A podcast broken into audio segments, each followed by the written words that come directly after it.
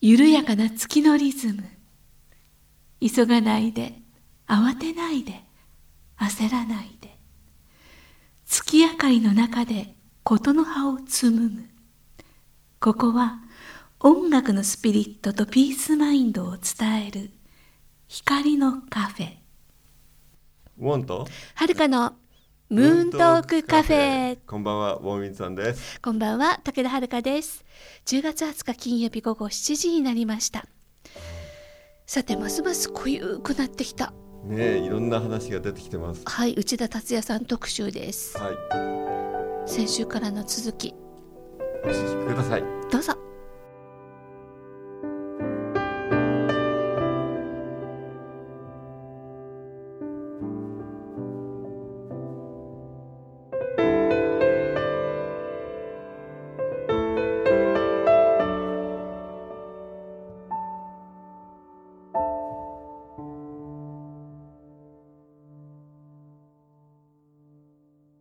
い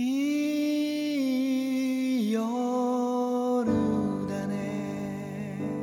そうたっちゃんそういうふうに言ってくれたんだよね。師匠とね思った瞬間。ありがたいね。ありがたいですそのよねいい夜だねのレコーディングも僕も立ち上がった立ち会ったんだけど、そうですか。葉山でやってくれてちょうど近いんで行ったんですけど、ボンさん僕あんまりボンさんのこと普段褒めないんだけど。あの本当ねボンさん共演する人の力を引き出すのがうまい、そうですうね、ん、とても丁寧に。とても丁寧に時間もかけるしでそうかといってこうなんだろう。高圧的に言うとかそういうんじゃなくて本当にこう引き出してあげる。ね。だから、うん。ね。あれはね。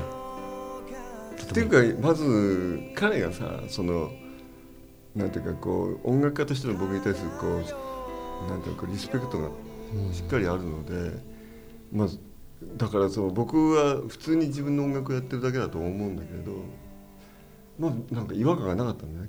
彼,、の歌っていうものにその自分の中にこう取り込んで。でもやっぱりもう一つあの時感じたのはやっぱり彼にとっては新しい世界だったので、うん。もう自分のその魂のエネルギーの全勢力をあの時にあの出すってこと、でもよくわかるんだけどさ本当に大変なんだよ、うん。やっぱりその、なんていうのある一つのこううんなんて言ってこうこうある種の高みのところにこう自分を持っていくわけじゃない、うん。すごいスピリチュアルなパワーを必要とするので、彼自身がそのコンセントレーションしていく中で本当にあの時間はあの本当かけがえがない時間だったんだけど、僕にとっても大事な時間だったけれど彼にとっては本当になんていうのかな全エネルギー全魂のパワーでそこにいたっていうその感覚今でも残ってるね。僕を見てもなんか一つ乗り越えたって感じがしたもんねのそうだね。ん。あのたっちゃんにとってはある種の,、そのいくつかのこうあのなんていうの音楽のこうなんていうのこう、まあ、一つの世界から次の世界に、はい、もう入ったばっかりっていう感じはすごくした時だよね。嬉しかったでしょうね。ご本人もそれ一番本人が分かってるでしょうから、うん。新しい世界に連れてきてもらったっていうね、後で話が出てくるけれど、ええ。やっぱ彼にもそういうあの僕にもあるんだけどこう一つあなんていうの成長っていうのはさリニアなこう上に登っていく線じゃなくてさええ。こうある種のその次元が一つ一つ上がっていくっていう次元があってさ、本当にやっぱり結局残念だなって話になってくるんだけれど僕はあのやっぱり16年の浜離宮12月であのコンサートをやって後でき皆さんに聞いてもらうんだけど彼の歌を聴いてると実はあの時でもまたもう一つ上がったっていう感覚を僕は思ってるんだよね。本当にそうでしたね。まあ、ちょっとそこまで今あの彼の順番の 今ちょっと飛躍してもういきなり20年のになっちゃったけれど。エンディングの方に来ちゃエンディングにしちゃうので彼がまだ大きな転換転機がもう一つあったと思うんだよね、それは子供はい、ねあの美里君美里君の登場、はい、あちょっと話をちょっと戻しますと、うんうん。その「いいよだ」で録音の時は本当にあのおっしゃる通りでそれこそもうなんですかとても初々しい赤ちゃんのようなうん。感覚でのそのあの場にかあのそんな感覚で彼はそこにいたといったような感じでしたね。うん。それはその本当にもうあのモンさんにいい夜だでのピアノを弾いていただけませんか？って言ったのもすごくドキドキして 勇気を出して。勇気を出してあのそれこそ私が「いやこれモンさんのピアノいいだろうね」って言ってで彼は「いやそれはそうだけどそんなん言えないよそんなん無理だよ」ってずっと言うぐらい感じまあ、まあ自分はそんなねその同じステージではないようなことも言っていたしでもちょっと言うだけ相談してみようかみたいなことを言って可愛いこと可愛いね。そう意外とね。なんか今まではそのねやっぱりこうまあまああのアマチュアで、まあ、ロックで地元では、まあ、そういうスタイルとかいっぱいやってたんだけどなんか本当にウォンさんとまた出会ったことで本当に素になったというか初々しい本当純粋なところになんかまたそのステージが変わったんですよね。本当に、うん、まあごめんなさい。魂の本質のところにねたどり着いていってるようなはい、あそうですね。感じなのかもしれないですね、はい。本当に表現したかったのはこれだったんだよみうたいな、ん。あそうです。本当そうでした。そんな感じが本当始まったという言葉が使えたぐらいなあの大きなイベントだ時期ったんだねになっていましたね。うん。そうか。だからウォンさんを師匠。まあ師匠って。そういう意味ではウォンさんをしようと思ってる人は多いと思う。うん。ししあまあいいや 今ダジャレ言おうと思って失敗したみたいな。まあ支障がない程度で、たあたっちゃんだけじゃなくて本当にウォンさんと一緒にや、ね、仕事やってる人って僕、まあ、23人しかまだ見てないけど、ええ。その度にやっぱりそういう人の力がこう引き出されていくから、ううん。ん。僕やっぱりチャネラーなのかも。たっちゃんの話に戻るけれど、はい。今ちょこっと出たけど彼のそのなんていうの子供っぽい部分ってすごい常にああって、はい。もそうですね。本当に子供のようなパーソナリティをど、あの持ってたよね。そうですね。う。ん。あれは何だったんだろうな。すごい子供っぽいとこもあったし妙に大人っぽいとこもあったし妙にかっこつけるとこもあったし妙にかっこつけるとこもあったし突然漫才になることがあってさ でなんか全然空気読めないみたいな時もあるしあそうなんだ そうなんですそうなんです。周りがヘトヘトしてる時もねあるんだよね。あまりにもくるくるくるくる。だから歌の23分の間だけが一つのテーマでまとまってたんじゃない？いろんな面があったんですね。あもうたくさんあったよね。えうん。でも女性から見たらそういう子供っぽい面を残してる人ってちょっと困るけど可愛いですよね。今の今のゆうこちゃんの弾けどっちかというとだいぶ困るけどちょっと可愛い。う んねえどうねえどうですかでもね。可愛いですよね、可愛い。可愛い ね。可愛い。ね 可愛い。かわい。いかわいい。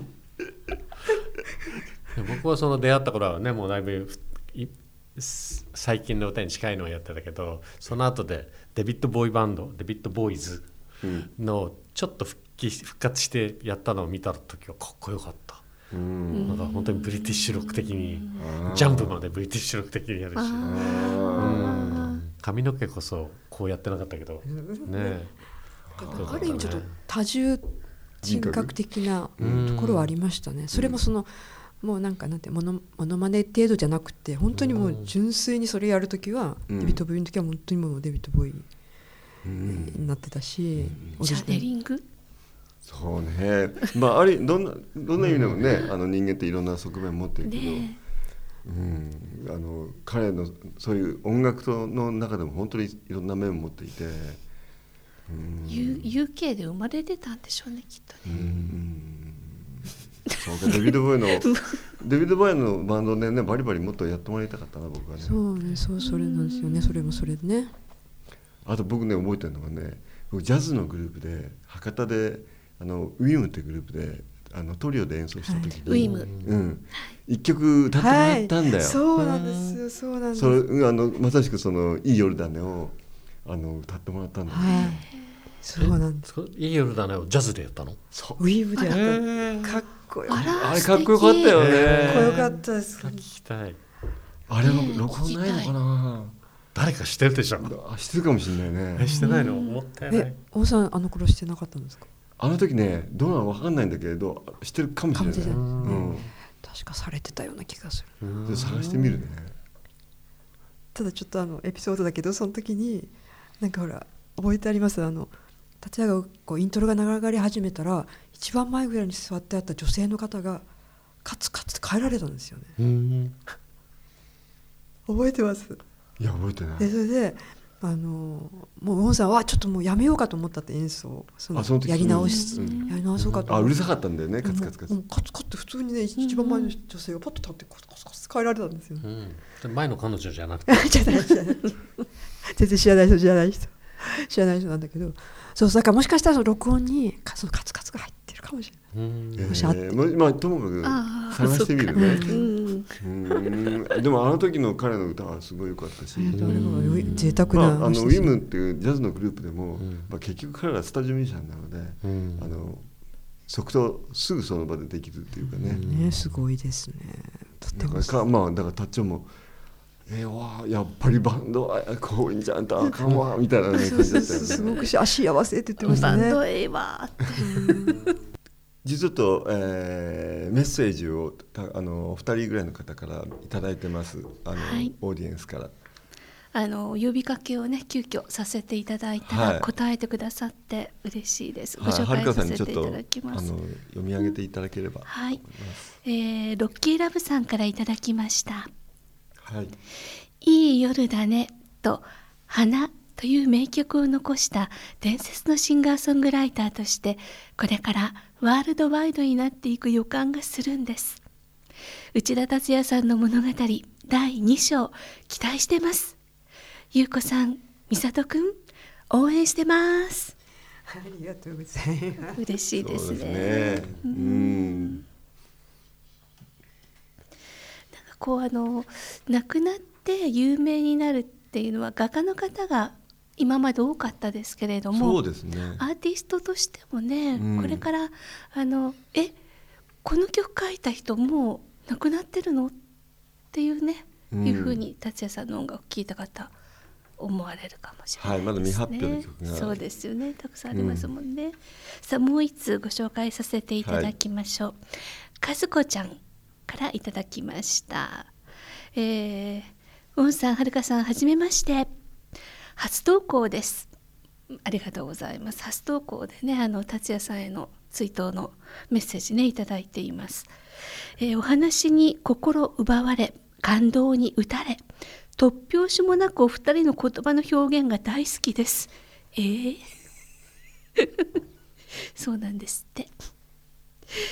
その時間を本当の楽しみに出会い知らず知らずのうちにピアノ演奏何らかの世界観裏話的秘話的ストーリーなど愛聴できる喜びと生きがいを感じています。先日の番組の最後のお知らせで歌い手内田達也さんのことのお話が出ました。お亡くなりになったと聞いて本当にびっくりしました。CD「光を世界への残像が色濃くあまりにも記憶にある中で永遠に等しい達也さんはどこか遠い旅に出られました。5月のある日のお寺の鐘を聞いたお堂で腰を低くされている達也さんの姿が記憶に残り CD「花」という美しい自然なメロディーに触れ素直になれる自分を取り戻すことができた。そんな思いです。その時の心地よい音色演奏と歌声いつも驚きと感動です。心地よい歌い手と並んでひょうきんな一面も二面も達也さんの温かさを感じて傍らで一緒に祈りご家族のこれからもよろしくとのこと皆さんたくさん幸せでありますように。といただきました。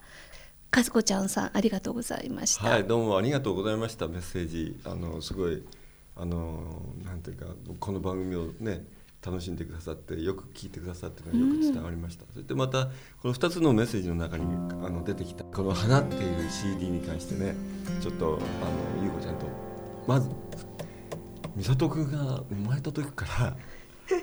はいえー、何年なないくついつの時？いつ生まれたの？里が生まれたのが2004年なんですけれども。